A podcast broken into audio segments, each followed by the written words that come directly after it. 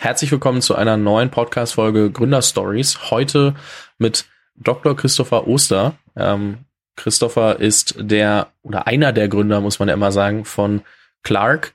Ähm, ich glaube, wenn ich das richtig im Kopf habe, habt ihr zu viert gegründet. Clark ist ein digitaler Versicherungsmanager, 2015 gegründet, hat mehr als 250 Millionen, äh, 250 Millionen, habe ich schon wieder zwei Punkte in einen gepackt, ne? 250 Mitarbeiter und mehr als 100 Millionen Dollar Funding. Ich weiß nicht, wie das dann umgerechnet ist, wie viel ihr genau genommen habt, aber das ist auch gar nicht so wichtig. Aber es sind auf jeden Fall keine 250 Millionen Mitarbeiter und keine 250 Millionen Funding. Die können wir auf jeden Fall ähm, voneinander trennen. Aber ja, Christopher, ähm, da kommen wir auf jeden Fall gleich zu, hat so, sagen wir mal, ähm, ein, eine sehr interessante Promotion gemacht. Da muss ich auch mal fragen, wie das dann am Ende mit, mit äh, jetzt Gründertum zusammenhängt. Und äh, zwischenzeitlich in der Beratung gearbeitet, bei Rocket, dann äh, Clark gegründet und äh, dementsprechend, ich erkläre auch später noch, warum ich äh, genau auf äh, Christopher auf, äh, äh, aufmerksam geworden bin. Aber jetzt muss ich dich erstmal begrüßen. Hallo Christopher, schön, dass wir heute hier sind. Danke Fabian, freue mich hier zu sein. Was muss man über dich noch wissen? Also ich, wie gesagt, ich habe es ja jetzt ganz, ganz frech nur auf ähm, so ein paar Stichpunkte rund um dich und äh, Clark beschränkt, aber auf der Business-Perspektive, was muss man über die Person äh, Christopher Oster noch wissen? Ich wollte sagen, du hast ja schon äh, ein bisschen was erzählt. Äh, ganz wichtig, ähm, ich habe eine Familie, habe zwei Kinder, einen vierjährigen Sohn, einjährige Tochter, ähm, wohne mit meiner Frau in der Nähe von Frankfurt, bisschen außerhalb ähm, Fun Fact, äh, wir wohnen tatsächlich in dem Ort, wo wir beide auch Abitur gemacht haben, lustigerweise wieder. Und ähm, genau, fühlen uns da unheimlich wohl. Ähm, mit seit 2015 wieder, waren davor natürlich in, in Hamburg ein paar Jahre, waren in Berlin ein paar Jahre, du hast das schon angedeutet. Und äh, ansonsten in meiner Freizeit versuche ich Sport zu machen, äh, Sport zu schauen, insbesondere Fußball. Äh, Hattest du ja schon auch angekündigt, dass wir da vielleicht nachher nochmal zukommen. Und ähm, ja, freue mich einfach, äh, heute mit dir zu sprechen. Ja, das Gute äh, bei dem Verein, den du supportest, die Eintracht Frankfurt, da kann ich nicht mal was dagegen sagen. Einfach weil ich bin selbst Fürth-Fan. Und ähm, da kommt auch bei beiden so ein bisschen Tradition mit und bei beiden, also Fürth ist deutlich unerfolgreicher und deutlich unspektakulärer, aber nichtsdestotrotz ist jetzt nicht so ein, ein Leipzig oder dann irgendwie ein Bielefeld oder so, weißt du, wo ich vielleicht ein bisschen was dagegen sagen wollen würde. Aber bei Frankfurt kommt es noch nicht mal. Also ähm, so viel zum Thema Fußball haken wir zumindest mal die Fangeschichten direkt wieder ab, weil das ist keine Thematik, über die wir diskutieren sollten, weil da werden wir uns nicht einig. Ähm, aber nichtsdestotrotz, äh, ich habe es gesagt, ähm, interessante Promotion. Ähm, ich überspringe jetzt mal ähm, das Studium und äh, beziehungsweise zumindest das, das Diplom. Und ähm, du hast promoviert im Bereich Statistik im Fußball. Ähm, wie kommt das? Also, wie sehr hat dich Fußball gereizt und mit welchem Gedanken hast du das gemacht? Also, was dachtest du dir, würdest du danach vielleicht auch machen? Da, ähm, da ich sogar ein bisschen ausholen, weil das, äh, das hat sogar ein bisschen, äh, bisschen tieferen Grund, würde ich fast sagen. Es war nämlich so, äh, ich bin nach dem Studium direkt zur Unternehmensberatung gegangen. Und da ist ja so Unternehmensberatung, du kriegst, äh, kannst ja die Projekte nicht so richtig aussuchen, sondern du wirst einfach auf verschiedene Themen gestafft im Prinzip, hast dann immer sechs Monate Projekte etwa und dann kommt das nächste und dann kommt das nächste.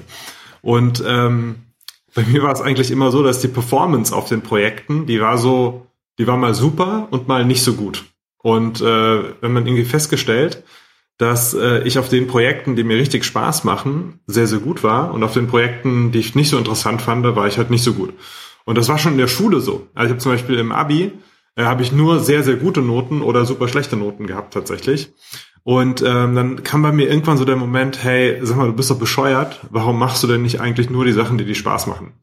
Und ähm, das war so nach vier Jahren Unternehmensberatung der Punkt, wo ich gesagt habe, okay, dann, dann äh, starte doch mit einer Promotion und starte doch jetzt hier genau mit einem Thema, was dich halt super interessiert und was dir Spaß macht. Und dann kam ich relativ schnell äh, auf Profifußball und ähm, Statistik, weil ich auch sehr quantitativ äh, bin und gerne analysiere. Das heißt, das war dann relativ naheliegend. Und äh, tatsächlich war das aber auch, also da ist auch ein ganz enger Connect zum Gründen, weil Gründen heißt ja auch, ich mache die Themen, die mich interessieren ne, und bestimme meine eigene Agenda. Und äh, das hatte ich irgendwann, wie gesagt, so in den ersten Karriere, äh, in den ersten Jahren von meinem Berufsleben gemerkt, ähm, dass bei mir die Leistungskurve einfach krass unterschiedlich ist, je nachdem, ob es ein Thema ist, was mich interessiert oder nicht interessiert. Mhm. Und ähm, jetzt muss ich natürlich fragen, du warst ja schon in der Beratung, das äh, hatte ich jetzt absichtlich ausgelassen und äh, dachte, das wirst du dazu sagen, hast du ja auch gemacht, ähm, dass dann eben die die Promotion halt, ich glaube, du bist 2011 bei ähm, BCG gegangen, 2010 hast du angefangen äh, zu promovieren. War das so richtig rum? Na, jetzt muss ich mit den Zahlen wieder gucken. Aber ähm, das hat sich auf jeden Fall überschnitten. Und ähm, du hast, was mich dann interessiert ist, was hast du zum Beispiel auch in dieser Promotion mitgenommen, wo du sagst, okay, davon profitiere ich heute noch. Gibt's da was oder gibt's da gar nicht so viele Überschneidungen? Ja, also äh, tatsächlich, genau wie du gesagt hast, es war völliges Chaos zu der Zeit. Also muss ich vorstellen, ich bin eigentlich in die Promotion rein und hatte einen super organisierten Karriereweg. Ne? Ich hatte gesagt, okay, jetzt habe ich vier Jahre Beratung gemacht dann mache ich zwei Jahre Promotion und dann mache ich Beraterkarriere. Da war ich mir so richtig sicher, das wollte ich genau so tun. Und ähm, dann während der Promotion hatte ich halt angefangen, zum ersten Mal links und rechts zu schauen. Ich glaube, es gibt sau vielen, ähm, gerade Business School Absolventen so, bist du in dem Hamsterrad drin, ne? du kriegst irgendwie ein Angebot von einer tollen Investmentbank oder von einer super Unternehmensberatung, fängst dann halt da an und schaust überhaupt nicht links und rechts, was gibt's denn eigentlich noch für, für Gelegenheiten und für Chancen. Und genauso war es eben bei mir. Heißt, zack, Studium, direkt in die Unternehmensberatung rein, vier Jahre gemacht, in die Promotion, wollte eigentlich zurückkommen. Aber dann während der Promotion hatte ich halt Zeit, mal mich zu sortieren und irgendwie auch mal links und rechts zu schauen. Und äh, da kamen dann die ersten ähm, Gründungsgelegenheiten, da kam dann die Geschichte mit Rocket Internet und äh, mit Wimdu zu der Zeit, wo ich äh, praktisch als, als ja, kann man sagen, Co-Founder mit dazugekommen bin. Da gab es zwei, die das äh, sozusagen schon noch äh, deutlich stärker getrieben haben und da die richtigen Gründer waren. Ich war so der, der dritte Geschäftsführer, wie man es nennen kann. Und ähm, aber wie gesagt, das kam halt so alles während der Promotion und dann war auch eine Zeit lang war alles parallel. Also ich glaube, auf LinkedIn konnte ich das gar nicht so darstellen, wie es war, sondern es war 2011 gab es halt äh, Wimdu, also Rocket Internet, es gab BCG eigentlich noch, die gewartet haben, dass ich zurückkomme und es gab die Promotion und das war alles irgendwie so parallel. Äh, und dann erst 2012, 13 oder so habe ich irgendwie gesagt, okay, jetzt muss ich zumindest mal ein, zwei Schlussstriche ziehen. Und die Promotion hat sich dann sogar noch bis 2014 oder so rausgezogen. Weil das war dann, dann parallel zum Job am Ende. Und das war richtig, richtig anstrengend. Ähm, und was ich mitgenommen habe, äh, es hat schon was. Ne? Also auf der einen Seite ist es natürlich frustrierend, wenn du jeden Tag irgendwie das gleiche Word-Dokument aufmachst und du hast so, das wird jeden Tag machst du vielleicht eine halbe Seite, die kommt dazu oder manchmal schaffst du auch gar keine halbe Seite und du weißt, du musst jetzt zwei, dreihundert Seiten und über hunderte Tage quasi an diesem an diesem Thema weiterschreiben. Das kann dann schon ziemlich ähm, ziemlich äh, Energie ziehen, aber ich glaube, was was es bringt, ist nochmal eine besonders scharfe Struktur. Also du äh, mir hat's schon nochmal extrem geholfen, etwas länger vorauszuplanen, weil du musst halt, wenn du jetzt sozusagen dieses, dieses gesamte Projekt musst du am Anfang schon durchdenken. Also du musst am ersten Tag dir schon überlegen, okay, in zwei Jahren gebe ich das ganze Ding ab und dann muss ich diese Analysen haben und dafür brauche ich diese Daten und das sind eigentlich meine Hypothesen. Also es zwingt dich sehr strukturiert zu arbeiten und ähm, das ist schon was, was man mitnehmen kann. Also ne, sozusagen, man, man könnte ja meinen, manchmal in Deutschland der Titel zählt noch was, und dem, von dem profitiere ich fast gar nicht. Ähm, aber dieses, dieses strukturierte Arbeiten, lange im Voraus planen, das ist schon was, was man in der Promotion machen muss, weil sonst fliegt man nach einem Jahr oder so auf die Nase strukturiertes Arbeiten, aber ich denke mir natürlich auch immer irgendwie die Leute, die man kennenlernt. Ich weiß nicht, wie viel ähm, Kontakt du zu anderen Menschen hattest, wenn du die ganze Zeit am Word-Dokument geschrieben hast. Das kann ich mir selbst dann nie 100% vorstellen, aber ich stelle mir, also ich glaube immer, du hast auch die, äh, an der WHU promoviert, das erklärt vielleicht auch die Rocket Connection, kommen wir gleich drauf, aber ähm, das klingt für mich schon, oder ich denke mir dann immer, okay, man lernt ja andere Leute kennen, von denen man dann also von denen man profitiert, klingt jetzt, ob man mit dem Gedanken reingeht, oh, ich will da unbedingt was rausschlagen. Aber ich glaube, jeder versteht, wie ich das meine, wenn ich, wenn ich sage, die Leute helfen einem weiter, ob jetzt direkt in der Promotion oder dann halt sieben Jahre später.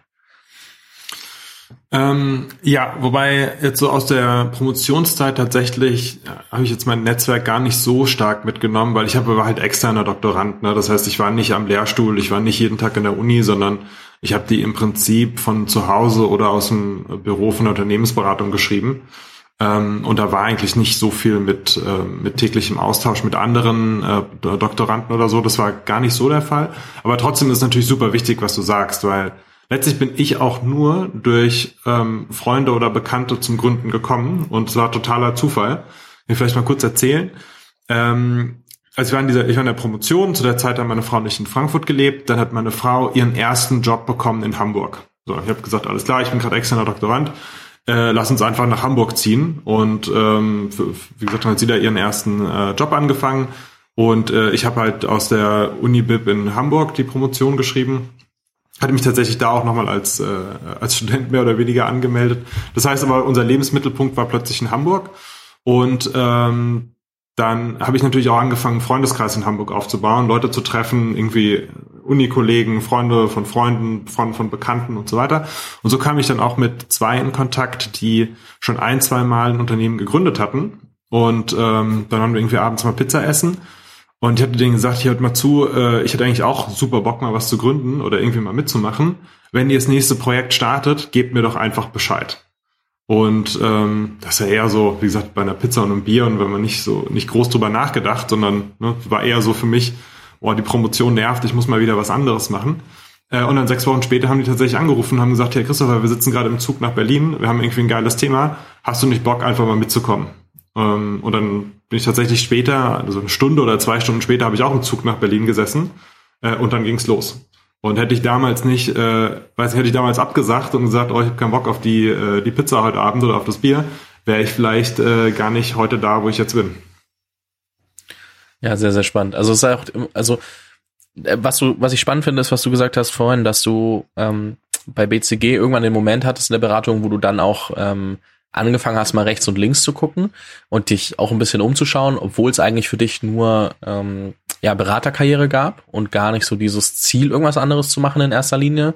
Und dann später, dadurch, dass du irgendwie mal rechts und links geguckt hast, ich meine, man muss ja auch dazu sagen, vor fünf, sechs, sieben, acht, neun, zehn Jahren, also kommt ja drauf an, wo man ansetzt, aber ich so sagen wir mal vor zehn Jahren, ähm, ist ja ungefähr der Switch passiert äh, zu Wimdu dann und äh, wenn man da ansetzt, da war ja jetzt ähm, Unternehmertum und Startups war ja nicht so omnipräsent, wie es jetzt vielleicht ist. Wenn man sich hier in die Bubble gerade reinfindet, man, man hat deutlich mehr Berührungspunkte, ob durch Social Media, durch Podcasts, durch Gründer, die offener über ihre Arbeit sprechen, so wie wir jetzt ein Interview machen oder hoffentlich mehr ein Gespräch als ein Interview, denke ich mir dann immer. Aber ähm, das ist, das führt ja dazu, dass man damit mehr Berührungspunkte und, und mehr Infos dazu findet. Damals war es ja schon so, dass damals, das klingt wirklich frech, ne? Also es klingt wirklich, als ob ich dich als ein, alt einstufen würde, verzeih mir. Aber ähm, vor zehn Jahren war es auf jeden Fall so, dass ähm, es ja viel, viel schwieriger war, da überhaupt ähm, von Wind zu bekommen, Leute zu finden, die da irgendwie tiefer drin stecken. Und ähm, jetzt muss ich natürlich fragen, ihr seid ähm, damals nach Berlin gefahren und ähm, da, wenn man von Hamburg nach Berlin fährt und dann später weiß, dass Rocket mit drin war, war das dann so, dass ihr eure Idee bei äh, den, den, den Sambas gepitcht habt? Oder warum, also was war der Grund, dass ihr wirklich dann nach Berlin seid oder wurde euch die Idee zugetragen und ihr wurde als Gründer gescoutet? Wie, wie stellt man sich das in dem Moment vor? Ähm, also zunächst mal, es war schon so, dass ich da als Dritter dazugekommen bin. Ne? Es war wie gesagt so, die, die beiden hatten das mit, mit Rocket ausgemacht, haben gesagt, okay, wir starten jetzt das, das Projekt und ähm, in die und die Richtung soll es gehen und soll ähm, praktisch um, um Vermittlung von Ferienapartments gehen. Und äh, die Idee war schon da, als ich dann dazugekommen bin. Ne? Sondern so äh, okay. für, für, mich, für mich auch fast eher so, ähm, wie gesagt, ich, ich war ja eigentlich noch in der Promotion und ich war ja auch eigentlich noch äh, in der Unternehmensberatung. Das heißt, ich hatte damals wirklich gesagt, okay, ich, ich glaube, mein erster Arbeitsvertrag war sogar ein Praktikantenvertrag. Ich habe gesagt, ich mache drei Monate mit ähm, und wie gesagt, einfach als Abwechslung zur Promotion. Und dann nach drei Monaten hatte ich irgendwie gedacht, krass, das ist so spannend, ey, ich kann jetzt nicht gehen. Und habe halt nochmal drei Monate verlängert. Und äh, dann nach sechs Monaten war es eigentlich ähnlich. Dann hatten wir, glaube ich, nach sechs Monaten schon fast 150 Mitarbeiter. Ich habe das ja, ich kann jetzt nicht, äh, kann jetzt hier nicht zurück an meinen Schreibtisch äh, und an, an, dem, an der Promotion weiterarbeiten. Ich muss mir das weiter anschauen. Und so hatte ich im Prinzip das erste Jahr immer drei Monate weiter verlängert, verlängert, verlängert, bis ich dann irgendwann gesagt habe, okay, hey, es ist, äh, es ist so spannend, ich mache das jetzt. Und äh, heißt aber auch, zu dem, was du gesagt hast, stimmt zwar alles zu der Zeit noch nicht so omnipräsent wie heute, aber so wie ich reingekommen bin, war es natürlich auch mit Netz und doppeltem Boden. Ne? Also Mhm. Äh, ich, ich, hätte auch jederzeit irgendwie wieder rausgehen können oder so. Das heißt, äh, ich, ich würde jetzt das gar nicht mal als übertrieben mutig bezeichnen, sondern es war wirklich so ähm, die Option sich angeschaut und dann gemerkt, hey, es ist wirklich spannend und ist mein Ding und dann bewusst den Schritt gemacht. Wann, wann gab es so den Moment, wo du gemerkt hast, okay, mein altes Leben bei BCG will ich nicht zurück? Das ist schwer zu sagen. Das war schon eher so ein, so ein Prozess, weil ähm, es war eine extrem geile Zeit. Also ich habe super, super gerne bei, äh, bei BCG gearbeitet. Das kann man jetzt gar nicht, also es, es darf auf gar keinen Fall irgendwie anders rüberkommen, weil die, die Zeit war grandios. Ich habe es wirklich total geliebt. Ich bin ja auch in die Promotion rein und dachte, das mache ich auf jeden Fall weiter. Ich komme auf jeden Fall danach zurück. Es war ähm, sowohl von der Kultur als auch von dem von der gesamten Company war das schon was, was mir richtig, richtig gut gelegen hat und richtig viel Spaß gemacht hat. Ähm, ich glaube, es, ähm, es, es war so das Tempo, mit dem und die Eigenbestimmtheit, mit der man Veränderungen angehen kann. Ne? Also wir haben halt bei äh, dann, dann im Startup sozusagen konnte man halt sich über Nacht was überlegen und dann hat man sich morgens äh, auf, einen, auf einen Stuhl gestellt und äh, sozusagen kurz die Aufmerksamkeit der ganzen Mannschaft auf sich gezogen und gesagt, hey, ich habe mir was überlegt, ich würde jetzt gerne das und das machen. Äh, und dann konnte man das testen und konnte irgendwie ein, zwei Tage später das Ergebnis sehen. Und als Berater war man natürlich, steckt da schon im Namen drin, war man natürlich etwas weiter weg. Man konnte nur Sachen vorschlagen, die mussten sozusagen sehr tief ausgearbeitet sein, konnten etwas weniger ähm, spontan sein. Und meistens war es ja auch so, dass man einen Projektscope hatte, auf dem man genau praktisch arbeiten sollte. Das heißt, wenn ich jetzt einen Projektauftrag hatte, habe aber gesehen, wow, da hinten ist eigentlich eine ganz andere Gelegenheit, die ist viel, viel größer, dann konnte ich nicht einfach rüberwechseln und sagen, ich mache jetzt das andere, und ähm, in dieser frühen Gründungsphase geht das eben. Ne? Da ist man viel, viel flexibler, kann viel schneller reagieren. Und äh, ich glaube, das hat mir sozusagen, das kannte ich vorher nicht und das hat mir einfach extrem viel Spaß gemacht. Mhm. Wimdu ist ja heute jetzt nicht mehr auf dem Markt aktiv. Für alle, die es auch nicht mitbekommen haben, du hast vorher gesagt, ähm, Vermittlung von, von Fan-Apartments, also ähm, böse Zungen würden sagen Airbnb-Clone. Ähm, aber was mich, das interessiert mich gar nicht, sondern vielmehr, das mehr so Kontext für die Leute, die es vielleicht nicht mitbekommen haben und jetzt erst so neu in diese ganze Startup-Welt kommen. Aber äh, was mich viel mehr interessiert ist, ähm, auch, und wir kommen auch gleich auf die Details bei Clark, aber was hast du aus der, du bist ja quasi Mitgründer bei Wimdu gewesen, auch wenn du, ob es jetzt ein Praktikantenvertrag ist oder nicht, ist ja auch egal, ähm, sondern du hast ja wirklich alles von, von den, von den ersten Zeiten mitgemacht. Was davon hast du für Clark mitgenommen und gesagt, okay, das müssen wir anders machen, das müssen wir genau so machen. Ähm, was waren, was waren Punkte, wo du jetzt, wenn du, wenn ich dich das so frage, direkt drüber nachdenkst und sagst, okay, schon, da sind schon zwei, drei Dinge passiert, ähm, das habe ich aufgrund von meinen Erfahrungen bei Wimdu gemacht. Äh, ja, definitiv ein paar Sachen. Ähm, und zwar ein, ein, ganz wichtiger Punkt äh, ist schon, geht schon eigentlich mit der Teamzusammenstellung los. Ne? Es waren jetzt bei, bei Wimdu waren wir alle drei WHUler und ähm, Betriebswirte. Und ähm, bei, bei Clark haben wir ein ganz anderes Setup gewählt. Und äh, ich ver vergleiche das immer ganz gerne mit so einer, ähm, mit einer Rockband eigentlich. Stell dir vor, du hast eine, du gründest ein Unternehmen, irgendwie mit Leuten aus dem Freundeskreis. Ist ja dann oft so, dass ihr gemeinsame Backgrounds habt und irgendwie, weiß nicht, zusammen im Studium wart oder irgendwas gemeinsam erlebt habt. Das heißt, oft habt ihr gleiche Sachen gesehen und erlebt. Und das ist so ein bisschen, als würdest du eine Rockband gründen und hast gerade drei Gitarristen. Du hast keinen Schlagzeuger und keinen Sänger. Äh, das sozusagen ist vom Sound eventuell nicht so abwechslungsreich, wie wenn du äh, dir, dir äh, praktisch das zusammenstellst.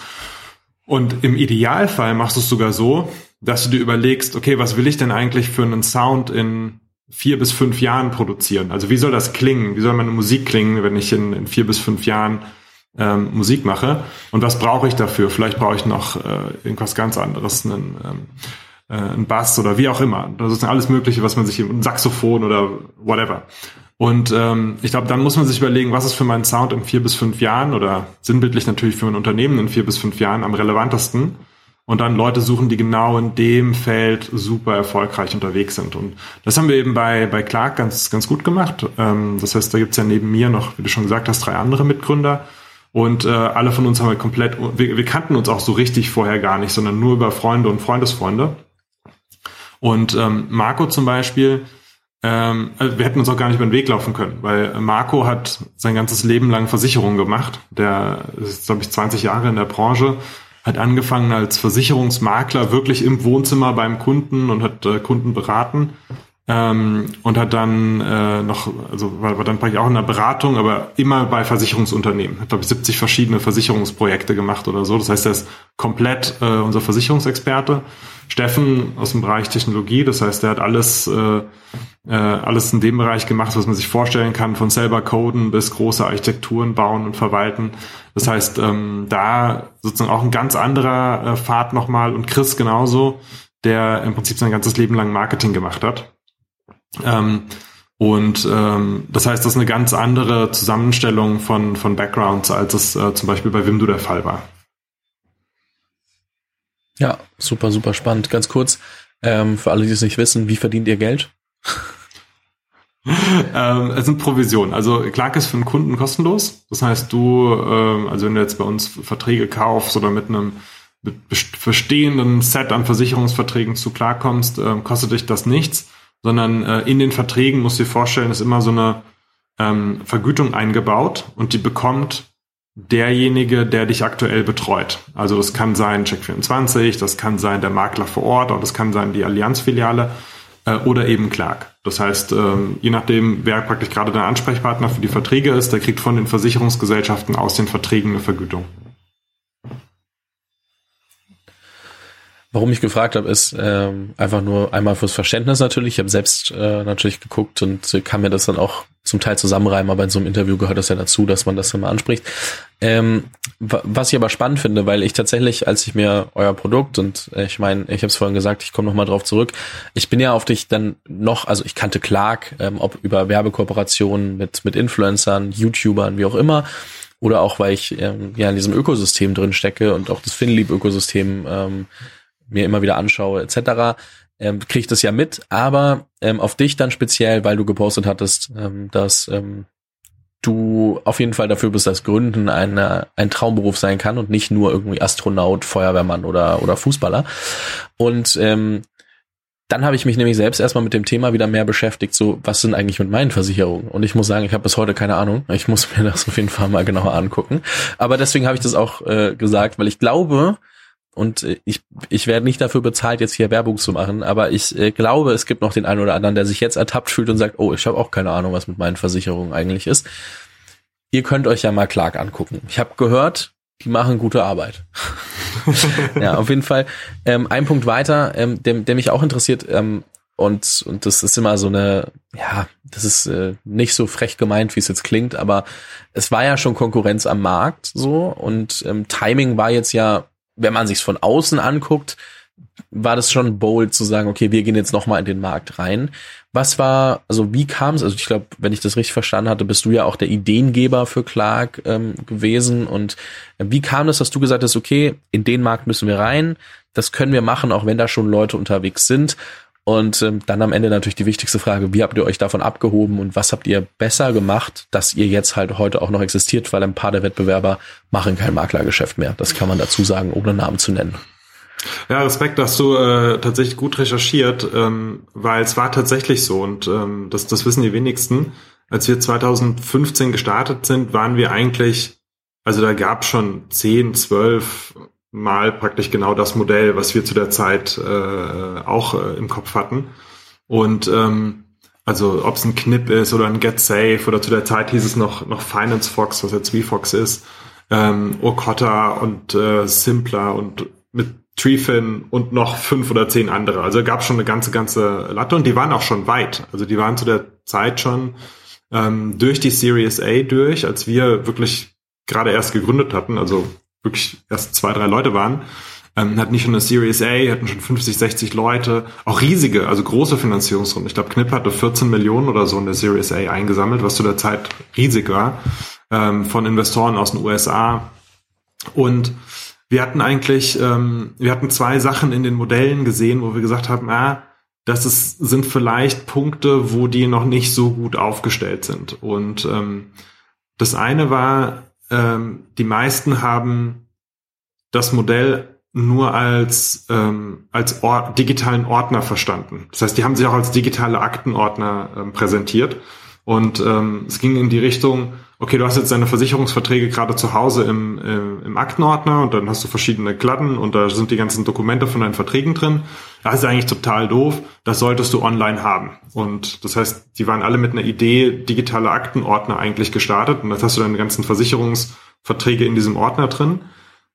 Ähm, und wir hatten eigentlich von Anfang an das Gefühl, naja, ähm, wenn du jetzt in diesem Ordner zu Hause nur Mist drin hast und die Verträge schlecht sind, dann bringt es dir nichts, wenn du die, die schlechten Verträge dann digital dargestellt hast. Das heißt, es kann eigentlich nicht sein, dass das Konzept da aufhört. Und wir waren uns auch natürlich nicht sicher, haben die vielleicht noch mehr in der Hinterhand oder haben die eigentlich noch andere Ideen? Aber es hatte sich in dem Moment wirklich so angefühlt, hey, die sind alle nur auf dem Trichter, wir machen einen digitalen Aktenordner und mehr nicht. Und wenn du Mist schon in deinen Verträgen hast und schlechte Verträge hast, dann stellen wir deine schlechten Verträge halt digital dar. Und wir haben halt von Anfang gesagt, das reicht nicht. Ähm, wir müssen den Leuten helfen, sich besser zu versichern. Und insbesondere denen, die heute nicht genau wissen, wo gehe ich denn am besten hin, weil alles irgendwie nicht, nicht ideal ist von Zugängen.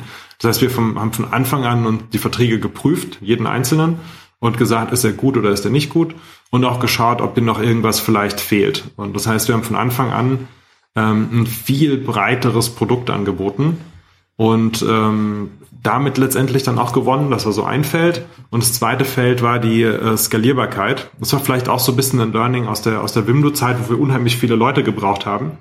Wir haben am Anfang bei Clark wirklich alles in den Backbone, also in das Backend und die Technik und die Infrastruktur investiert ähm, und sind dadurch viel, viel skalierbarer gewesen. Das heißt, in dem Moment, als wir ähm, einen der anderen Spieler am Markt überholt hatten von der Kundenanzahl, hatten die, sag ich jetzt mal, bei 15.000 Kunden zum Beispiel, hatten die für die 15.000 Kunden 80 Mitarbeiter und wir 20. Und das war halt, weil wir davor unheimlich viel an der, an der Technik und der Skalierbarkeit geschraubt haben und gesagt haben, okay, wir machen erst eine ordentliche Plattform, bevor wir das Ding groß machen. Und ich glaube, die beiden Sachen haben uns, äh, haben uns da äh, am meisten geholfen. Aber es waren, wie gesagt, von Anfang an Hypothesen, dass das Lücken sind bei den anderen und sonst hätten wir das Projekt wahrscheinlich so nicht gestartet. Ja, finde ich spannend, weil ähm, tatsächlich ähm, irgendwo ist, also das klingt so ein bisschen, als ob ihr so eine, so eine Balance zwischen wir müssen mit einem MVP rausgehen, aber wir müssen auch, falls es abgeht, eine gewisse Struktur mitbringen. Das klingt schon, als ob das so ein der, irgendwie sagen ja alle, versuch so klein wie möglich zu starten. Das habt ihr wahrscheinlich auch ähm, in einem gewissen Rahmen gemacht, aber dann eben geguckt, dass ihr Prozesse systematisiert, ähm, dass ihr eben nicht 80 Mitarbeiter für dasselbe braucht, äh, wofür ihr am Ende 20 Mitarbeiter gebraucht habt. Aber es klingt schon wie so ein kleiner Spagat.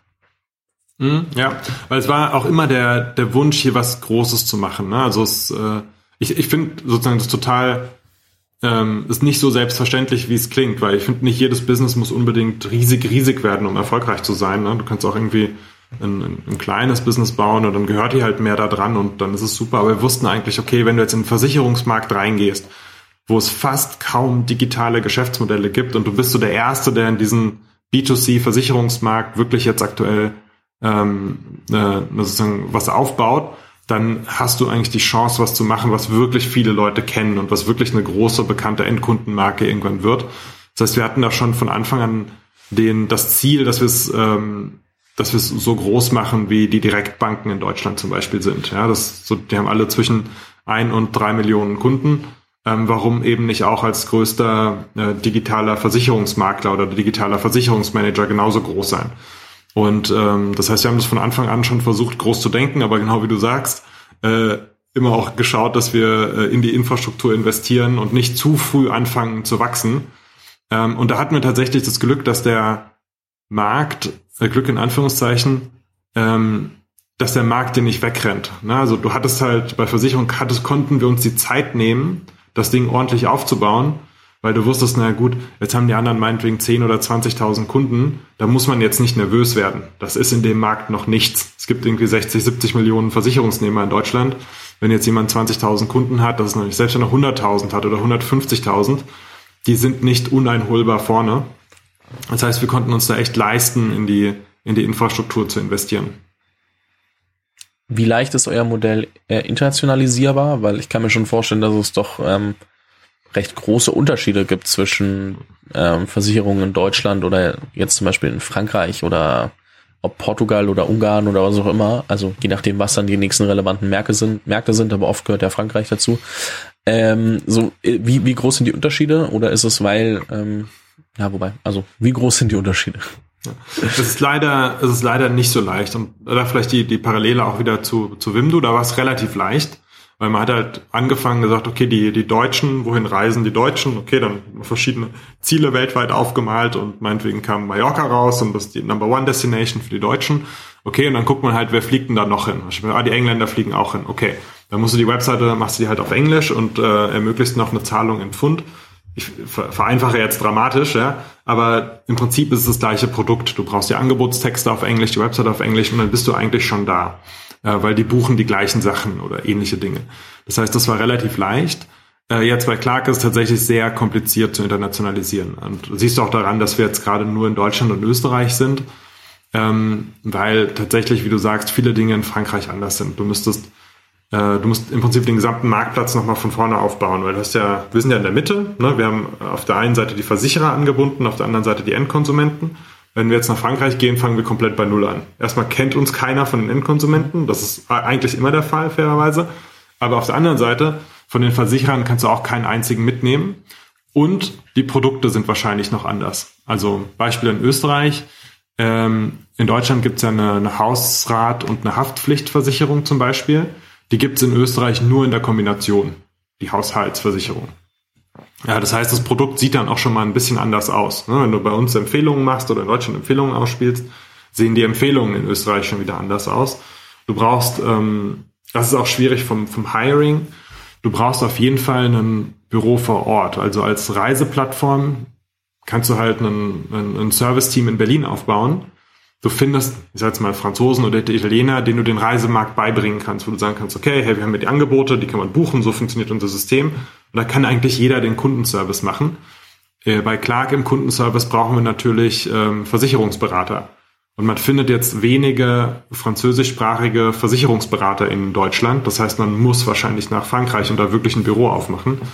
Ähm, plus regulatorisch ist natürlich auch nochmal ein Punkt. Das heißt, wir müssten auf jeden Fall in jedem Land, wo wir gehen, ein Büro aufmachen. Wir müssen Mitarbeiter lokal einstellen. Wir müssen mit den Versicherern neue Verträge machen und das Produkt anpassen. Und das ist schon relativ viel Aufwand.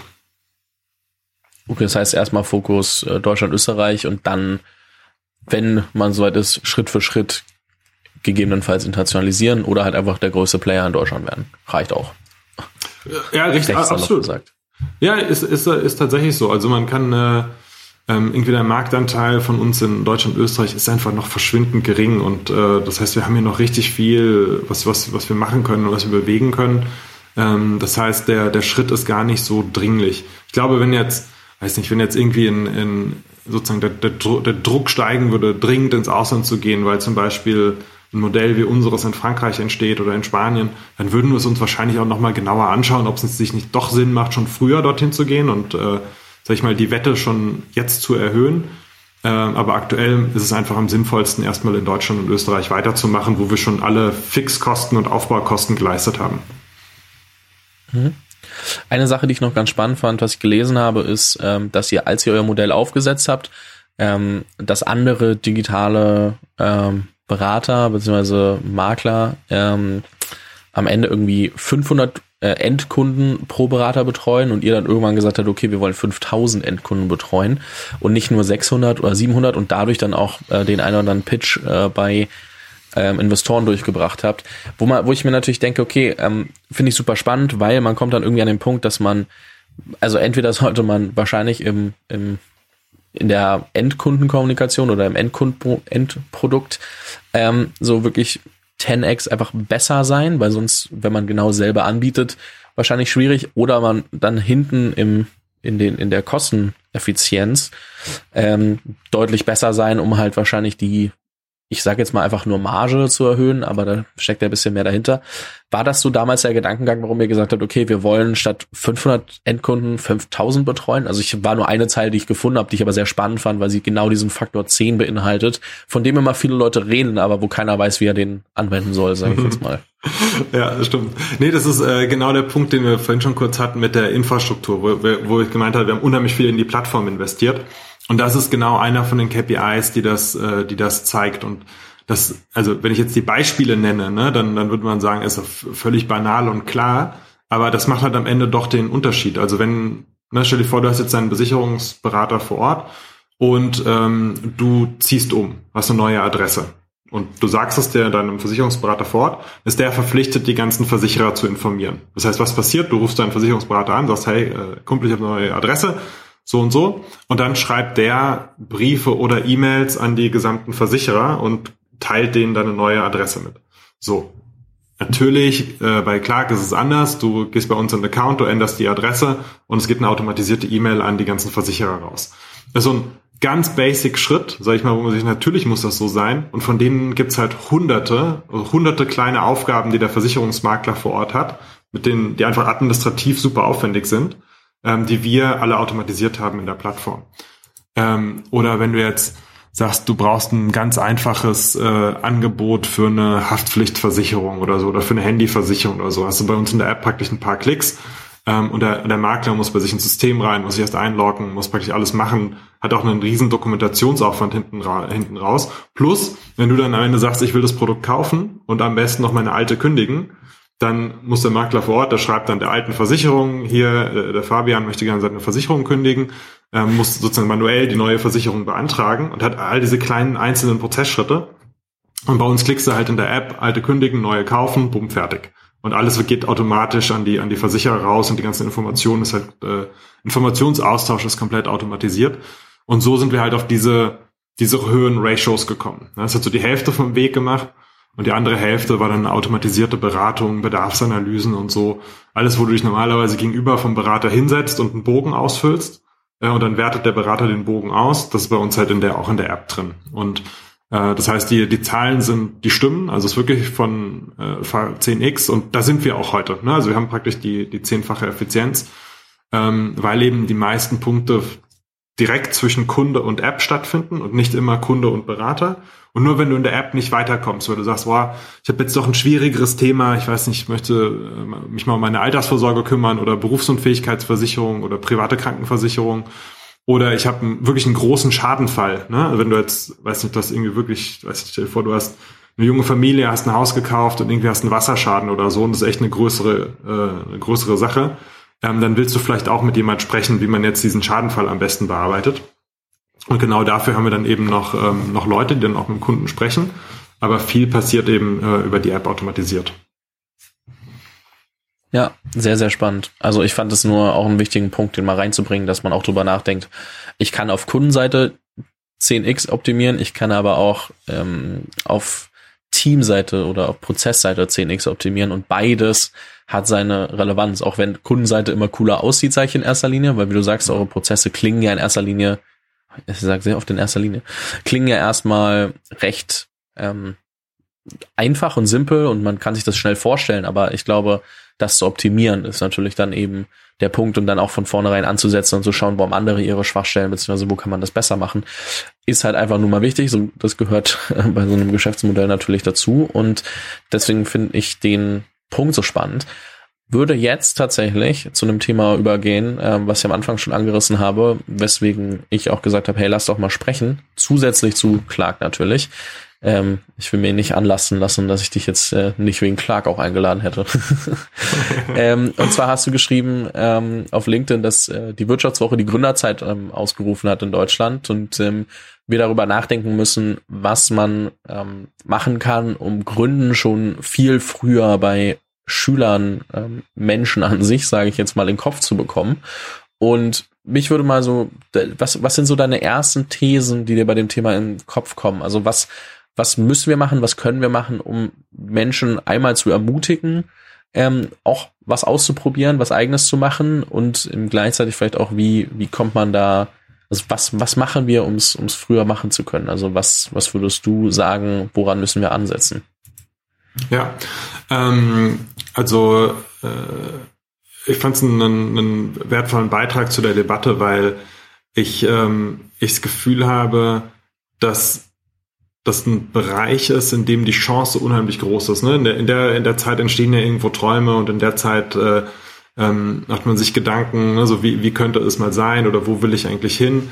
Ähm, und die meisten wissen es noch gar nicht so richtig und ähm, eigentlich das, das, Schlimmste ist, wenn man es noch nicht mal als Option auf dem Radar hat. Ne? Und bei mir war es eigentlich so, bei mir kam es viel zu spät aufs Radar. Ne? Ich, sozusagen, ich war äh, sozusagen BWL studiert so und dann äh, irgendwie Karriere angefangen und so und viel zu spät habe ich eigentlich gerafft, dass es für mich das Richtige ist und für mich äh, ein, ein Weg ist, der, der für mich viel mehr Sinn macht als irgendein anderer.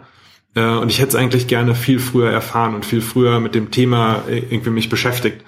Und äh, in der Zeit, wo ich zum Beispiel Abi gemacht habe, da gab es schon mal so einen kleinen also oder zumindest bei uns im, im Abi-Kreis gab es so einen kleinen Aktienhype, sage ich mal. Ne? Da haben irgendwie alle angefangen mit dem, mit dem Taschengeld so die ersten kleinen Aktien zu kaufen. Da wurde so ein bisschen, bisschen gehandelt und wir haben uns zum Teil wirklich dann auch schon ausgetauscht und wir hatten äh, auch im Abi gab es einen Leistungskurs, der hieß ähm, Wirtschaftswissenschaften und ich glaube, deswegen habe ich BWL studiert, ne? weil ich in, in der Zeit in der Richtung unheimlich viel Spaß hatte und unheimlich viel Sachen mitgenommen habe. Und dann war es irgendwie so, klar, das, das habe ich da erfahren und weil ich das in der Schule gesehen habe und weil ich das spannend fand, habe ich dann irgendwie BWL gemacht und dann kamen ja ganz viele Sachen danach, die, die dazu gepasst haben. Aber in der Zeit sozusagen äh, ist eigentlich nicht genug in den Trichter reingekommen, sondern das Thema ist da zufällig reingekommen. Und ähm, da, da habe ich dann von profitiert, aber ich glaube, in der Zeit sind die Leute eigentlich super, oder die, die, die, jungen Leute eigentlich super empfänglich für Themen und für Inspirationen. Und wenn man das nicht genug füttert, ist es eigentlich eine vergebene Chance. Und es gibt ein paar äh, echt coole Initiativen, ähm, Business at School zum Beispiel von, äh, von BCG, hatte ich damals auch tatsächlich unterstützt. Das heißt, da geht es darum, dass man über einen Zeitraum von einem gesamten Schuljahr, glaube ich sogar, arbeiten Schüler an einer Geschäftsidee. Es sind also Gruppen von vier oder fünf äh, Schülern. Äh, ich, ich schätze jetzt mal, ich weiß es nicht mehr genau, vielleicht elfte Klasse so in der, in der Größenordnung etwa. Und ähm, die arbeiten an einer Geschäftsidee und arbeiten die aber wirklich auch komplett aus. Das heißt, äh, da entstehen dann wirklich haptische Produkte, die man dann anfassen kann und äh, die man theoretisch auch, auch äh, verkaufen könnte. Ähm, und das wird von vorne bis hinten alles durchdacht. Also die Supply Chain wird durchdacht, der Markt wird durchdacht, es wird mit Kunden gesprochen, ähm, es werden richtige Produkte aufgebaut, Businesspläne geschrieben und jedes von diesen Vierer- oder Fünfer-Teams hat einen ähm, Betreuer, einen Ansprechpartner, meistens einen, einen BCG-Berater und dann gibt's ähm, am Ende vom Schuljahr so, eine, so ein Wettbewerb. Dann wird erst an der Schule gepitcht, dann treten die vier, fünf Teams gegeneinander an, dann wird im Regionalentscheid, dann gibt's einen Landesentscheid und glaube ich noch am Ende einen Deutschlandentscheid. Und dann gibt's tatsächlich eine, eine Geschäfte, die dann eben so, einen, so diesen Wettbewerb gewinnt. Und das ist eine super Initiative, weil ähm, also A, es ist freiwillig, das heißt, das machen nur die, die Leute mit, die Lust drauf haben. Und, ähm, und man wird wirklich ziemlich cool an das Thema, Thema rangeführt. Und davon müsste es eigentlich viel, viel mehr geben. Ne? So in Planspielen, Simulationen, Angebote in der Richtung. Ähm, das finde ich super spannend. Ja, es gibt ja dann noch Startup-Teams, es gibt die Founders Foundation, die sich ein bisschen darum kümmert. Es gibt immer mehr, es kommt so langsam. Es gibt natürlich Jugend gründet, was manchmal so ein bisschen veraltet wirkt, aber glaube ich trotzdem immer noch ein trotzdem guter erster Ansatz ist, wo Leute überhaupt darauf aufmerksam werden, weil Jugend gründet ja doch recht bekannt war, zumindest auch in meinem äh, in meiner damaligen Schulzeit habe ich es zumindest mal gehört. Ich mich nicht dafür interessiert und ich habe es nicht gemacht. Ich muss auch sagen, ich bin dann irgendwann in so einem Loch, wo ich gemerkt habe, ich will nicht irgendwas studieren, um irgendwas zu arbeiten ähm, und irgendwie Geld zu verdienen, bin ich dann über YouTube auf das Thema Unternehmertum gestoßen. Das ist ein, also mehr Zufälle kann man sich nicht ausmalen, dass ich heute hier sitze. Ähm, ich bin super dankbar dafür und ähm, es war auch eine gute Zeit. Also ich meine, ich weiß, es war irgendwie mit 19. Ich will mich auf gar keinen Fall beklagen. Ich habe es recht früh mitbekommen immer noch. Und trotzdem denke ich mir, ich hätte es vier, fünf Jahre früher auch mitbekommen können. Ähm, ich würde auch sagen, ich habe in der Schule schon äh, Tendenzen gezeigt, dass ich nicht eine klassische Managementkarriere machen sollte. Ähm, nichts, also nicht, weil ich schlecht war in der Schule, das war gar nicht mein Problem, sondern weil ich auch, ähm, da habe ich viele Parallelen vorhin entdeckt, nur Dinge gemacht habe, auf die ich halt Bock hatte. Und wenn ich halt auf ba Mathe Bock hatte und auf Deutsch nicht, dann ähm, hat meine Lehrerin das auch dementsprechend gemerkt. Und ähm, ich würde nicht sagen, dass ich da stolz drauf bin, aber ich habe halt trotzdem mein Ding gemacht und ähm, habe mich dann mit den Lehrern auch zurecht äh, oder oder ja sauber artikulieren können, weil ich hatte halt nie schlechte Noten, hatte damit deswegen auch keine Probleme und dann war das denen auch egal, wenn da irgendeiner, der da so denkt, er wäre jetzt besonders cool, ähm, halt einfach nicht auftaucht, das hat die jetzt nicht gestört. Das war halt nur einfach einer weniger, um den sie sich kümmern mussten. Auf jeden Fall muss ich auch sagen, ich glaube, ähm, viel früher ansetzen geht. Ich glaube, wo man auch immer an aufpassen muss, aber da sind wir ja noch weit von entfernt, ist, ähm, ich habe manchmal das Gefühl, wenn ich mir, wenn ich mir Inhalte angucke, dass so ähm, das Gefühl aufkommt, auch bei, bei jungen Leuten, dass jeder jetzt gründen muss. Und ich glaube, mhm. das darf man natürlich auch nicht erzeugen, weil ich glaube, dass, also jeder kann sich da, glaube ich, parallel Erfahrungen holen, aber ich glaube nicht, dass jeder gründen sollte. Ich, das muss man immer irgendwie dazu sagen. Ähm, nichtsdestotrotz, wie du sagst, also es gibt halt, ähm, wenn du in, wenn du in eine Klasse 10 Klässler guckst, dann sagt keiner davon, oh, ich will unbedingt gründen. Und das ist natürlich, ähm, was, was ein bisschen schade ist, weil so, weil es auch nicht mal zur Option steht, nicht mal zur Debatte. Also wenn du Referate hältst, dann kannst du kein Referat über Unternehmer halten. So in meinen Augen zumindest. Zumindest war es bei mir so. Ich weiß nicht, ob sich heute geändert hat, aber das war bei uns schon immer irgendwie, ähm, wenn ich da so drüber nachdenke, ein Problem, dass es halt nicht anerkannt war in der Schulzeit zum Beispiel. Ja, nee, absolut, da, da gebe ich dir, ähm, gebe ich dir wirklich total recht. Und ähm, ich glaube auch zum Beispiel, ähm, was, was bei mir noch so ein, so ein Punkt war, ähm, bei uns gab es so einen Eignungstest oder so ein, so, ein, so ein Test, wo man praktisch Berufe vorgeschlagen bekommen hat. Und ähm, ich hatte irgendwie das Gefühl, äh, als wir den damals alle gemacht haben, dass bei keinem irgendwas irgendwie passendes rauskam. Das sind natürlich auch irgendwie Systeme, die angepasst werden müssen auf eine neue Realität und auf den neuen Arbeitsmarkt. Äh, sozusagen ist jetzt ehrlicherweise auch äh, ein paar Jahre her. Aber wie gesagt, zu der Zeit ähm, haben irgendwie 20 meiner Freunde mit mir zusammen diesen Test gemacht und bei keinem von uns kam irgendwas raus, was, wo ich gedacht hätte, hey, das passt auch nur annähernd zu der Person. Und ähm, ich glaube, das muss auch angereichert werden. Ne? Und sozusagen, äh, es kann schon sein, wenn man sich davon beeinflussen lässt, dass man dann in eine sehr enge Bahn geschickt wird. Ähm, ich wäre zum Beispiel heute Änderungsschneider, wenn ich das einfach äh, verfolgt hätte, was mir damals empfohlen wurde. Und es ist halt, ähm, äh, da, da muss einfach auch da irgendwie die Breite da sein, dass man sich alles anschaut. Auch weil es ja eine riesige ökonomische Chance ist, also jetzt mal aus Gesamtperspektive und äh, Gesamtperspektive Deutschland von mir aus auch. Ähm, es wird ja immer schwieriger zu verstehen, was die Nachfolgegeneration herumtreibt. Ne? Also ich sage jetzt einfach mal, vor 20 Jahren war es für einen 30-Jährigen noch relativ leicht, einen 20-Jährigen zu verstehen oder einen 15-Jährigen zu verstehen. Ähm, das ist heute wahrscheinlich viel, viel schwieriger. Das ist viel, viel schichtiger. In Social Media gehen ganz andere Sachen ab und sozusagen ist schon gar nicht mehr die Social Media, die man selber nutzt, sondern es sind schon wieder ganz andere Plattformen und Portale. Ähm, Dinge werden viel schneller relevant und wieder nicht relevant. Äh, das heißt, man hat ja heute als 30-Jähriger kaum noch eine Chance zu verstehen, was ist denn jetzt gerade für einen 15-Jährigen wirklich relevant, was treibt den gerade rum. Und man kann als 30-Jähriger heute fast gar nicht mehr ein Produkt bauen für den, für den 15-Jährigen. Wie gesagt, vor 20 Jahren ging das. Man wusste ja, Fußballkarten sammeln, ich brauche ein Panini-Album oder so, müssen wir machen. Ähm, aber heute Die kommen gerade wieder. ja, und heute ist es ja fast unmöglich. Das heißt, ähm, die, die, das, die Idee äh, oder die, die Produktinitiative muss eigentlich aus der Altersgruppe kommen, weil nur jemand, der gerade 15 oder 20 ist, versteht diese Altersgruppe richtig perfekt. Und der 30-Jährige kann das gar nicht mehr so richtig nachzuvollziehen. Und wenn man dann sagt, äh, ja, äh, äh, noch älter, weil am besten schon mit Gründungserfahrung ist natürlich noch schwieriger. Ja, witzigerweise entstehen ja deswegen die ganzen Agenturen, die beraten, wie die Gen Z tickt, ähm, weil die machen alle nicht selber was, sondern die wissen, okay, Mittelstand, Konzern haben Kohle oder auch äh, Grown-ups und äh, fangen an zu beraten und sagen, hey, so tickt die Gen Z ähm, und dann könnt ihr daraus irgendwie Produkte bauen. Finde ich amüsant, dass ähm, natürlich Agenturgeschäft ist so das erste, wo man dann auch Erfahrungen sammeln kann. Und ich will Agenturen gar nicht runtermachen, auf gar keinen Fall. Ich sage das jetzt so salopp, weil, ähm, keine Ahnung, wenn ich irgendwie einen 17- bis 20-jährigen Unternehmer finde ähm, oder sehe auf LinkedIn und mitbekomme, was sie machen. Und ich bekomme bei recht vielen mit, was abgeht, weil ich mich ja offensichtlich den ganzen Tag damit beschäftige. Und die denken sich dann immer, hä, warum weiß der, was ich mache? Ist halt irgendwo mein Job, aber ähm, witzigerweise ist es dann wirklich so, dass äh, bei vielen, wenn du drauf gehst, dann schaust du dir das an, dann ist eine Agentur, die irgendwie Mittelstand für Gen Z berät oder für TikTok berät oder für und ich finde das gar nicht schlimm. Wie gesagt, also es hat alles seine Daseinsberechtigung. Man lernt super, super viel, ähm, auch die Probleme und Needs von älteren Zielgruppen so kennen. Ne? Also ich glaube auch, dass genau dieses Agenturmodell, was junge Leute oft fahren, so ein äh, Reverse Mentoring ist. Die einen lernen ähm, was über die junge Generation, die anderen lernen von der erfahrenen Generation und können dann gucken, welche Needs gibt's eigentlich noch und können zum Teil Produkte bauen. Und manche werden es auch nie machen, weil es auch egal ist. Und die dann halt doch ihre Agentur machen und dann vielleicht irgendwie später, es gibt Leute, die gehen dann in einen Job, es gibt Leute, die gehen ähm, machen weiterhin irgendwie äh, Agenturprojekte und alles ist fein. Also es gibt da nicht diesen einen richtigen Weg und nur weil wir jetzt über Startups quatschen, ist das das eine. Das meine ich nicht. Ähm, aber die sind schon smart. Die merken schon, okay, Margenbusiness, da kann ich Kohle verdienen und ähm, du kannst ein gutes Taschengeld verdienen in, mit mit äh, Ende äh, Ende Teenager oder oder Anfang 20. Ja. Muss ich schon sagen, äh, finde ich immer wieder beeindruckend.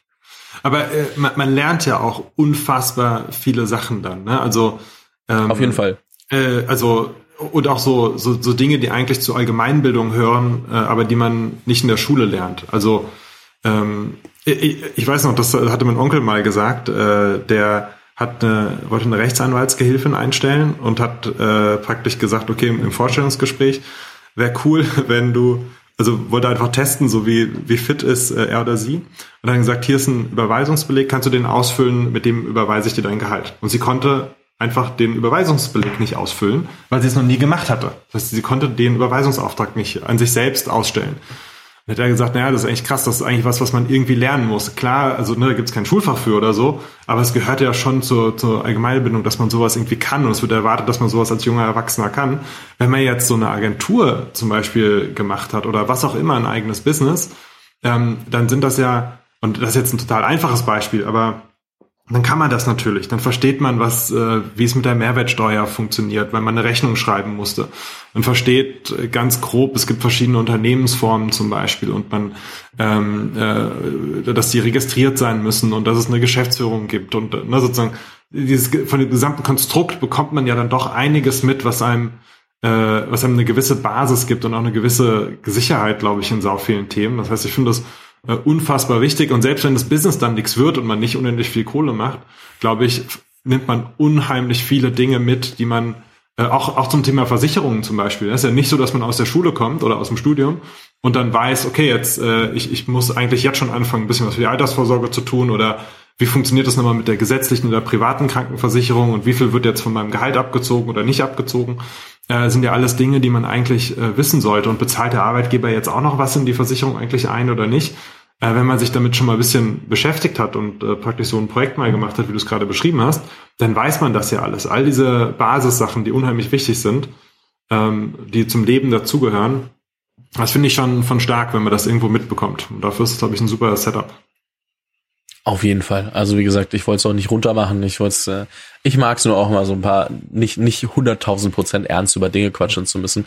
Wie gesagt, das ist ein super Ding, ähm, da ähm, viel mit, man nimmt super viel mit und äh, man lernt halt auch super viel ähm, weil man eben manchmal Aufträge annimmt, weil man sich selbst überschätzt und dann merkt, oh, ähm, das kann ich, das kann ich nicht, das muss ich noch lernen, da muss ich mir jemanden als Freelancer vielleicht mit reinnehmen, um abliefern zu können. Und gleichzeitig lernst du eben von den Leuten, was die sonst so für Probleme haben und kannst dann halt viel mehr draus machen. Oder auch nicht, also es ist ja jedem selbst überlassen. Und ähm, ich glaube, es gibt so zwei Punkte, die ich noch ähm, also einen habe ich gerade schon wieder vergessen, aber ein Punkt, den ich auf jeden Fall ansprechen will, ähm, was mir immer wieder auffällt, und ich meine, ich mache jetzt meinen Kram seit fünf Jahren, das ist jetzt auch noch keine Ewigkeit und äh, ich stecke da auch noch mitten im Prozess und relativ am Anfang und ähm, denke das auch immer neu. Aber was mich immer wieder hemmt, ist so dieses, ähm, sich nicht zu viele Gedanken machen, was andere darüber denken. So, und ähm, das ist, finde ich, was, was in der heutigen Gesellschaft, natürlich auch durch Social Media, und aber ich will jetzt auch nicht Social Media schlecht reden, das ist ja für mich offensichtlich auch ein Punkt, wie ich zum Teil an Gäste rankomme, wie ich Hörer, also wie Hörer mich finden, also ist für mich super. Und trotzdem lasse ich mich davon immer wieder ablenken und denke mir, okay, wenn ich das jetzt poste, was denkt sich Christopher? Jetzt mal ein ganz saloppes Beispiel, aber und ich muss echt sagen, ich, es braucht super viel Kraft und, und Konzentration, dass ich mich davon nicht ablenken lasse. Und ich äh, kann nur jedem raten, jetzt einfach nur aus meiner Perspektive, versucht euch nicht irgendwie aus dem Konzept zu bringen, indem ihr darüber nachdenkt, was denkt diese Person, was denkt jene Person und ich weiß auch, dass es bei mir angefangen hat mit einer gewissen Selbstüberschätzung, da war mir alles egal. Dann irgendwann kam so ein bisschen Realismus, ich habe da wieder mehr drüber nachgedacht, dann kam wieder, ach, alles läuft schon. Und jetzt bin ich gerade wieder in so einer Phase, wo ich drüber nachdenke. Und ähm, ganz kurzer Disclaimer, die Phasen gehen vorbei. Man kann sich damit akklimatisieren, ähm, aber lasst euch davon nicht abhalten, irgendwas auszuprobieren. Also das finde ich nur für jeden, der jetzt gerade überlegt, was er machen soll. Ähm, ich schätze, das geht dir bestimmt auch so, dass du irgendwann mal das Gefühl hattest, oh shit, ich weiß nicht, was meine Eltern, meine Freunde etc. dazu sagen. Ähm, ich finde das nur einen sehr, sehr wichtigen Punkt, der mir immer wieder auffällt, dass, dass es auch, und das betrifft nicht nur mich, dass viele eben drüber nachdenken, was denken andere von mir? Ist es, ist es cool? Ist es nicht so cool? Sollte ich das wirklich weitermachen? So diese, ich nenne es mal typische Existenzkrise, die man als Gründer hat, wenn man mal drei freie Minuten hat. Äh, ja, voll. Ich würde sogar sagen, Story of my life, ne? Also ähm, letztlich, ne, ich habe irgendwie äh, Abi gemacht, dann BWL studiert, dann bei einer Unternehmensberatung angefangen. Ähm, ist jetzt nicht so, dass ich unbedingt mein ganzes Leben lang davon geträumt habe, ich will Unternehmensberater werden, sondern es war halt so, ähm, hey, das ist angesehen oder das, das denken sicher andere, dass es cool ist, äh, Unternehmensberater zu werden und das ist so das, äh, weiß ich, höchste, was man mit dem Uni-Abschluss von mir aus erreichen kann oder wie auch immer. Ne? Das war so ein bisschen Star Status-Choice schon fast, ne? weil du gesagt hast, hey, das ist sicher das, was andere denken, was richtig ist und deswegen mache ich das. Ähm, so, und dann eigentlich bei mir das erste Mal war die Promotion über Fußball, wo ich gesagt habe, so hey, fuck it, ist ja eigentlich vollkommen egal. Ich mache jetzt die Sachen, auf die ich Bock habe und egal, was die anderen Leute drüber denken.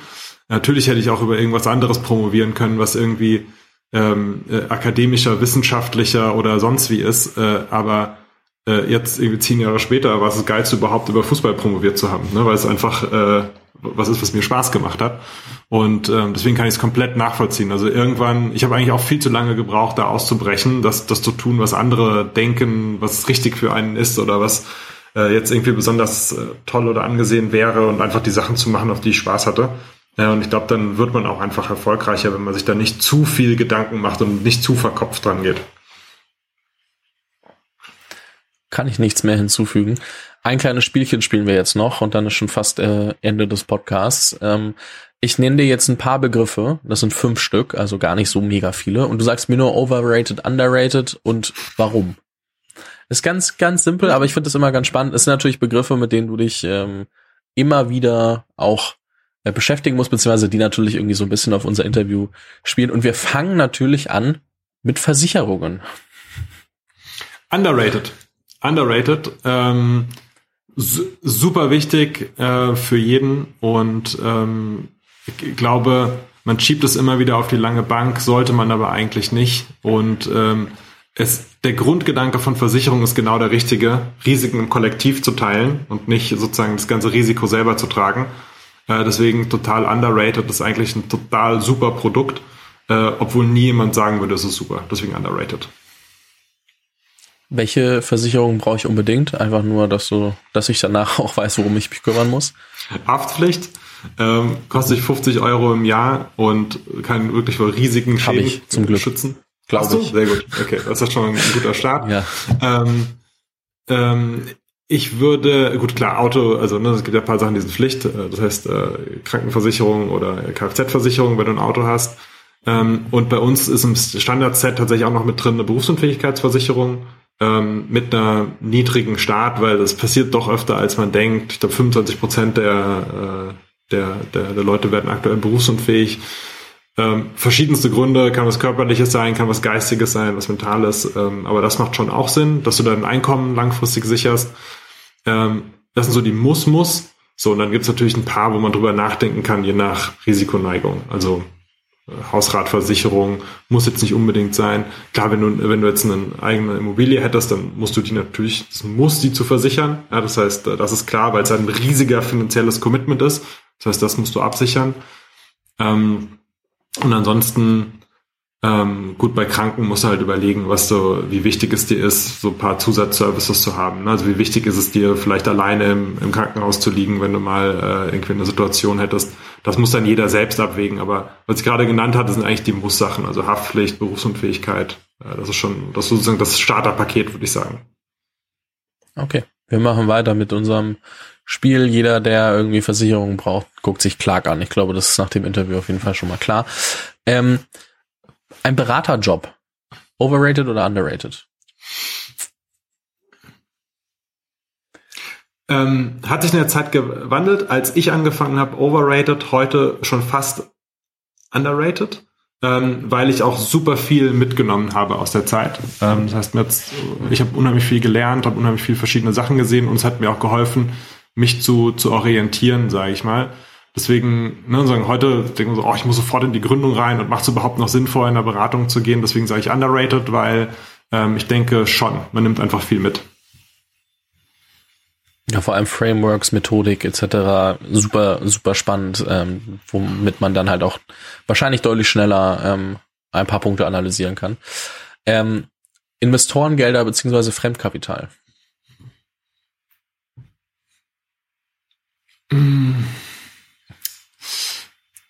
Ja, schwer zu sagen. Ähm, du kannst auch sagen properly rated. Das gibt's natürlich ja, auch. Würde ich ehrlicherweise als properly rated sehen. Ähm, ich glaube, also so meine romantische Vorstellung von einer Unternehmensgründung war eigentlich lange die so von einem Mittelständler vor 40 Jahren, ne, der so ganz organisch, sauber, gesunden Business aufgebaut hat, seine Gewinne reinvestiert hat und praktisch jedes Jahr gewachsen ist, jedes Jahr einen kleinen Profit gemacht hat, den Profit ins Wachstum gesteckt hat und so super organisch das Business aufgebaut hat. Ähm, das ist heute einfach nicht mehr realistisch. Na, das geht nicht, weil wenn du sowas anfängst und du machst das zwei, drei Jahre und jemand merkt, oh wow, das ist eigentlich ein super Business, dann holt er sich halt ähm, externes Kapital und macht das Ganze hundertmal so schnell wie du und du bist raus. Das heißt, du musst eigentlich von Anfang an auf Vollspeed gehen und musst auch von Anfang an externe Finanzierungsquellen in Betracht ziehen. Ähm, ich habe jetzt nicht underrated gesagt, weil das eigentlich schon alle wissen, dass es so ist und von Anfang an äh, äh, auch externes Kapital suchen. Ähm, deswegen properly rated. Ich finde es deswegen sogar fast ein bisschen overrated, weil man nur noch davon liest, wer wie viel Kapital aufgenommen hat ähm, und gar nicht mehr äh, zugrunde legt, was da so, was da so dahinter steckt und äh, dass da ähm, und ich glaube, man kann zum Teil auch bootstrappen. Ich glaube, es gibt Beispiele, aber nicht viele, das stimmt. Also nicht jedes, also wenige Geschäftsmodelle sind fürs Bootstrappen gemacht.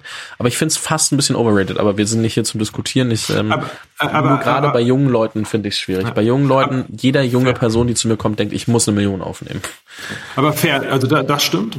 Die sozusagen ähm, äh, sozusagen unter dem Aspekt habe ich es gar nicht gesehen. Das ist tatsächlich nicht so wichtig. Also ähm, also nur sozusagen die, die Darstellung und ne, so dass, dass irgendwie die, die, die Meldungen irgendwie voll sind von wer hat wie viel Kapital aufgenommen, das ist tatsächlich irrelevant. Das lese ich auch meistens gar nicht. Also das äh, ist gar nicht, das ist nicht das Wichtige, sondern das Wichtige ist, dass man sein Business praktisch damit äh, beschleunigen kann und ähm, aber das sozusagen nur um eine hohe Zahl nach außen bekannt zu geben, das ist kompletter Quatsch. Das, das braucht kein Mensch. Man hört übrigens auch immer wieder von den Leuten, äh, die dann hohe Zahlen bekannt gegeben haben. Ja, wir dachten, es gibt mehr Push, aber es gibt eigentlich keinen Push oder halt wenig Push. Ähm, naja, das ähm, mal so für jeden, der das, der da nicht immer irgendwie ganz tief drin steckt. Ähm, das Thema Studium.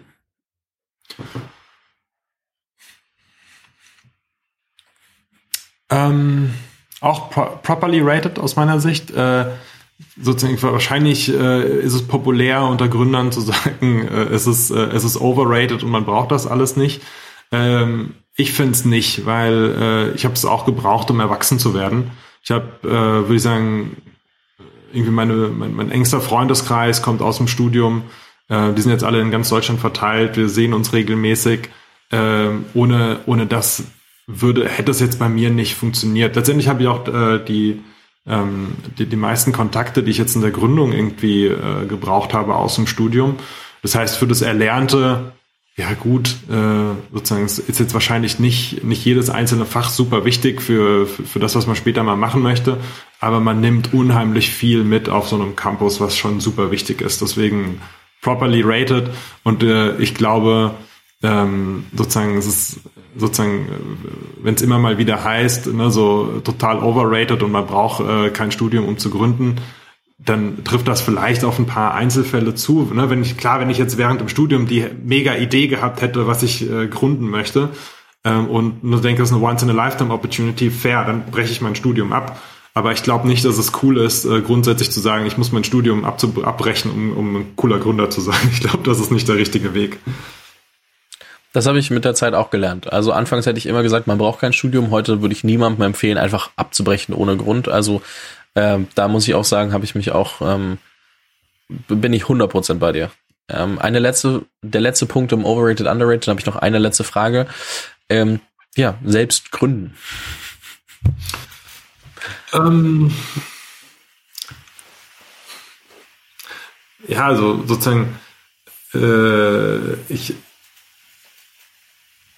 doch, ich würde sagen, underrated, immer noch. Ähm, muss noch mehr äh, passieren. War ja auch sozusagen ein bisschen der Aufhänger fürs Gespräch, dass es gerade in, in, äh, unter jungen Menschen noch underrated ist und noch nicht bekannt genug ist.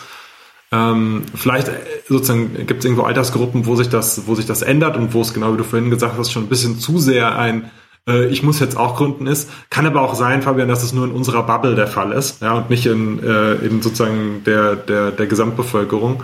Deswegen würde ich grundsätzlich schon sagen, underrated und ähm, selbst gründen heißt ja auch grundsätzlich einen Schritt in die Selbstständigkeit machen. Also das muss ja nicht immer ein Tech-Unternehmen sein, sondern das kann ja auch sein, dass man sich als Architekt selbstständig macht, also die klassischen freien Berufe oder so. Das sind ja auch alles irgendwo Gründer.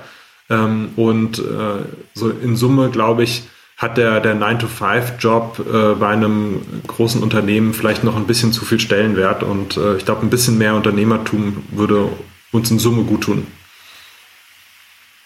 Würde ich auch so unterschreiben. Du hast echt ein hartes ähm, Pflaster heute erwischt, weil es waren wirklich alles Begriffe, die halt sehr, sehr ober, also sehr, sehr, sehr banal waren. Und aber ich ähm, muss sagen, ich gehe mit den mit den Antworten voll voll einher. Ich ähm, fand das äh, sehr, sehr gut. Ähm, eine letzte Frage habe ich noch.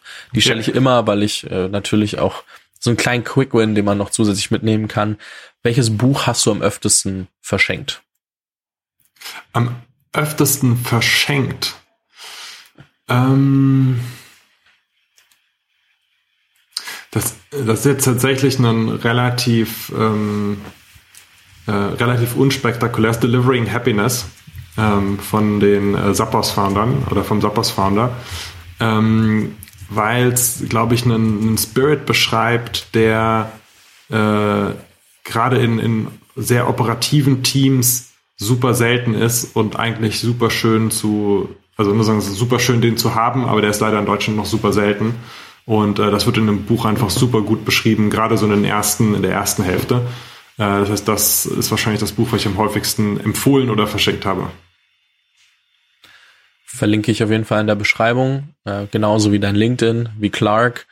Ähm, ich sag vielen herzlichen Dank, es hat mir sehr viel Spaß gemacht. Ähm, vielen lieben Dank für deine Zeit, für die, für die ganze, also für den Input rund um deine Gründerstory, aber auch rund um das Thema, ähm, wie machen wir Gründen ähm, attraktiver in Zukunft. Und ähm, ich bin gespannt, was wir von euch noch alles sehen. Ähm, du hast ja gesagt, ähm, ihr steht ja, also am Anfang kann ich nicht sagen, das, das kann ich einfach selbst nicht unterschreiben. Du meinst trotzdem, da ist noch sehr viel Weg vor euch, das kann ich mir vorstellen. Und ich bin sehr gespannt, was passiert. Also ich ähm, und das sage ich jetzt nicht nur, um äh, hier irgendwie cool zu wirken und da noch abschließend Werbung zu machen. Ich muss mir trotzdem nachher Clark runterladen und mal ähm, angucken, ob meine Verträge gut sind oder nicht. Empfehle ich jedem anderen auch, jetzt weiß ich ja, was für Versicherungen mir noch fehlen. Und zwar auf jeden Fall Berufsunfähigkeit, Haftpflicht muss ich nochmal checken und vielleicht die andere ähm, Kleinigkeit. Auto habe ich keins, das ist schon mal nicht verkehrt. so, ähm, Christopher, es hat mir sehr viel Spaß gemacht. Vielen lieben Dank dir. Danke dir, Fabian. Bis bald.